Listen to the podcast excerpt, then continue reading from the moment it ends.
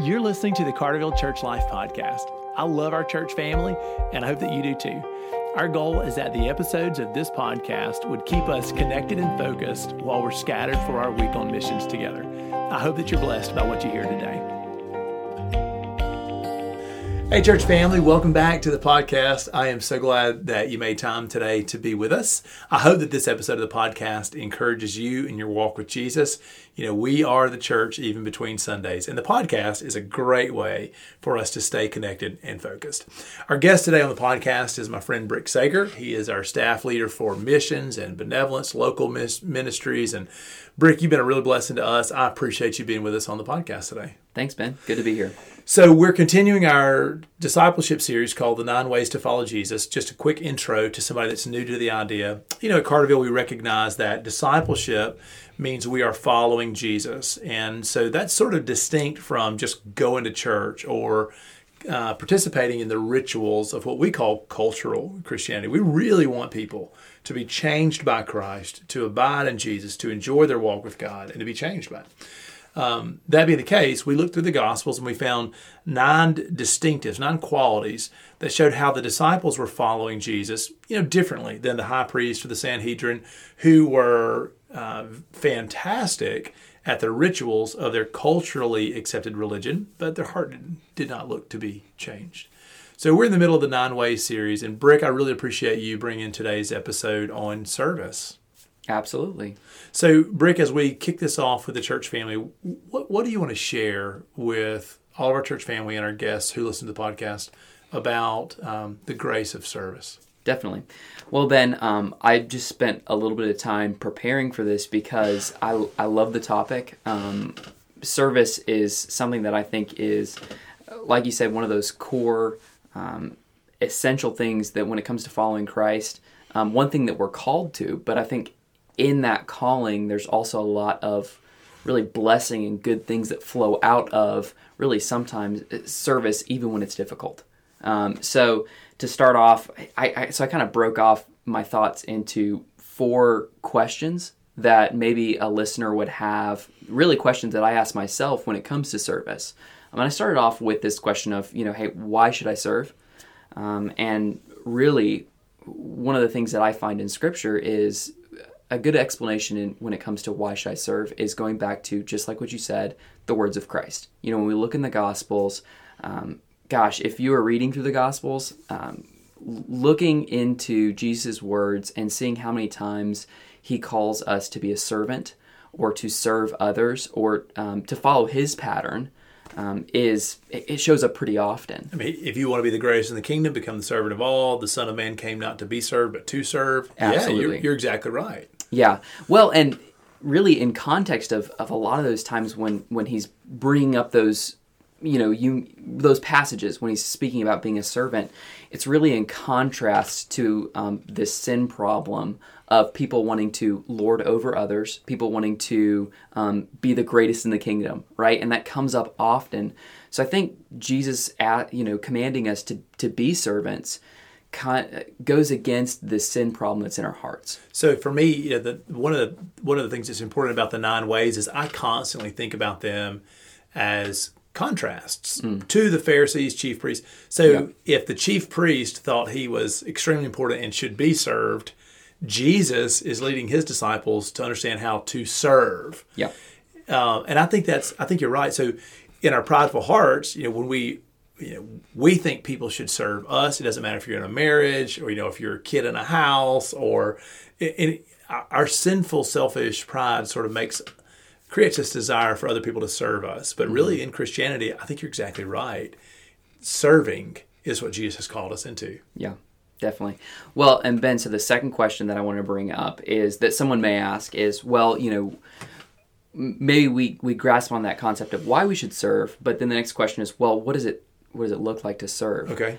And um, so I kind of laughed at that when I asked that question myself because really I think in scripture that I mean the answer to that is very broad. Yeah. Um, and that's that's good. I think it's it's good that it's broad, and really I think the some of the answers that we can flesh out to that question is really answered by asking my third question. So the third question that I said um, that I asked myself, and that I maybe you may be asking, um, is who should I serve? right? So who who are we called to serve? And as I kind of look at the answer in Scripture, I kind of give a little caveat here to say, or a caution to say, it honestly, service is not easy. Oftentimes, it's not easy. Um, and so, when it comes to who should we serve, I think when we look into Scripture, when we look into the Gospels, there's several different categories that give a broader definition to what service may look like. Um, the first one that I thought of is Christ calls us to serve and love our neighbor. Um, and when I think of service, I think in this podcast episode, you'll hear a lot about love, right? I think those are very connected. Um, so we're called to serve our neighbor. And obviously, Christ's definition by that is um, pretty broad. You know, when you look at the answer of who is my neighbor, um, that widens that definition of who we're called to serve. Yeah, because it's interesting. Jesus didn't did not even answer that question. I mean, Yeah. that, that's connected to the parable of the Good Samaritan. You know, who is my neighbor? That was the question that was asked. And when Jesus finishes telling about this guy who is extremely neighborly, even to mm-hmm. a stranger, instead of saying, "Oh, strangers are your neighbors," or you know, the church they're your neighbors, or instead of even broadening the categories, he just flipped the script and said, "Who was neighborly?" Yeah. And so, almost in Jesus, it seems like Jesus wants us instead of saying, well, let's restrict service and see who's going to be my neighbor. He said, no, why don't you rethink your self definition? Why don't you be neighborly and stop asking who's your neighbor? I just, that's powerful to me. Yeah, yeah. Um, so another category from you know we talked about your neighbor being someone that we you know sh- should serve, and Christ calls us to serve and love. Um, another one in Scripture that we're called to serve is the poor and the oppressed, right? And so um, I think of you know Jesus' words to say, you know, as you have done to the least of these, so Right. you have done to me. Um, that's that's a clear command in Scripture that Christ's followers are tangibly called to serve and care for those that are poor and oppressed. That's right. You fed me when I was hungry. You gave me something to drink when I, you, when I was sick. When I was in prison, you visited me. Absolutely. And that also fleshes out, you know, the answer to that question of, you know, what does it mean to serve? He tangibly gives some ways of how how we can serve the poor and the oppressed. Um, the third category, which is one that we can't forget, um, of a category of people that we need to serve, is clearly the body of Christ. Right? We're called to serve the body of Christ. Um, you know, as we're called to be in community, uh, tangibly, you know, as we as we serve one another, that's one thing that Christ calls us to do.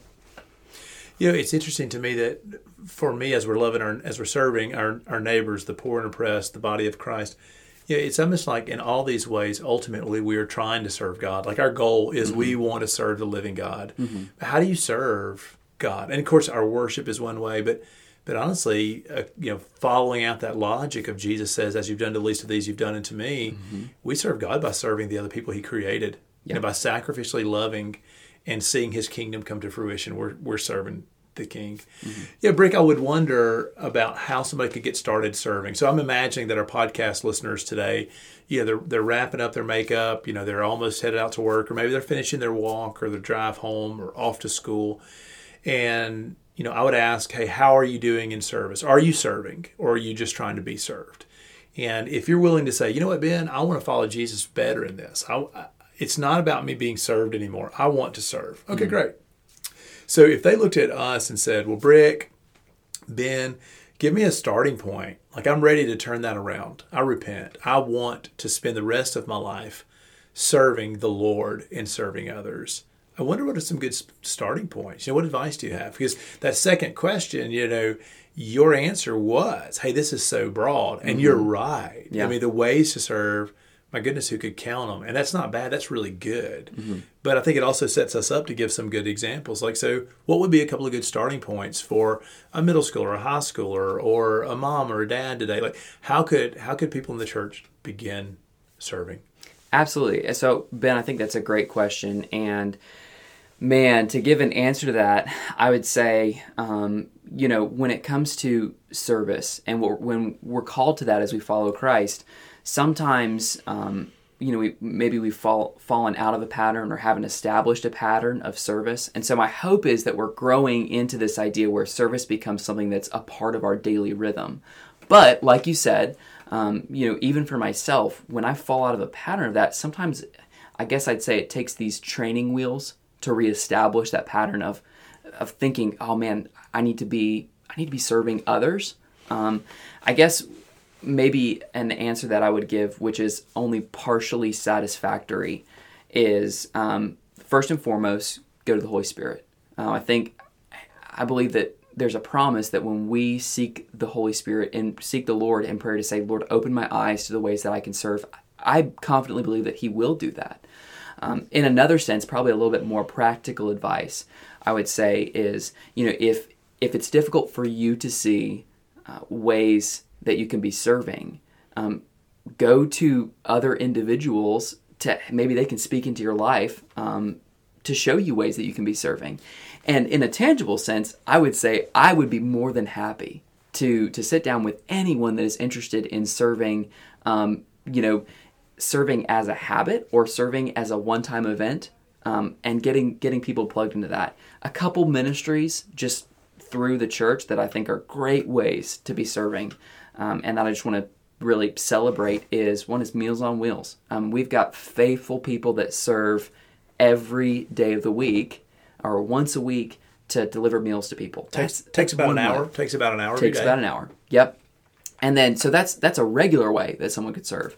But there's also many ways where people have needs for just like a one-time service event. For example, we've got a lot of mission partners, organizations that are serving faithfully that need help, you know, to say mow a lawn or need help with a we're currently doing two food drives. That's one way that we can be serving in a small way to support the partners that are doing unique work in a special area. You know, one thing I want to add to this, and Rich, Brick, I think you've already really set this up, is you know there are some formal opportunities to serve at church, but I would really encourage the church to not restrict serving to those. In other yes. words, I hope nobody's sitting at home saying, "Well, I want to serve," and when the church calls me, and asks me to sing in the choir or to be a greeter or mm-hmm. you know or to you know help with a service project well yes i'll, I'll say yes uh-huh. those opportunities you know are only going to come to you once a week at the best right yep. i think really service should be a lifestyle and i would encourage our people probably the shift from being served to serving many of you are already serving in capacities that that subtle shift could put you into place to serve Jesus. For example, a lot of you are already leaders at work, mm-hmm. and the difference in serving or being served is just the, the attitude you take to work with you.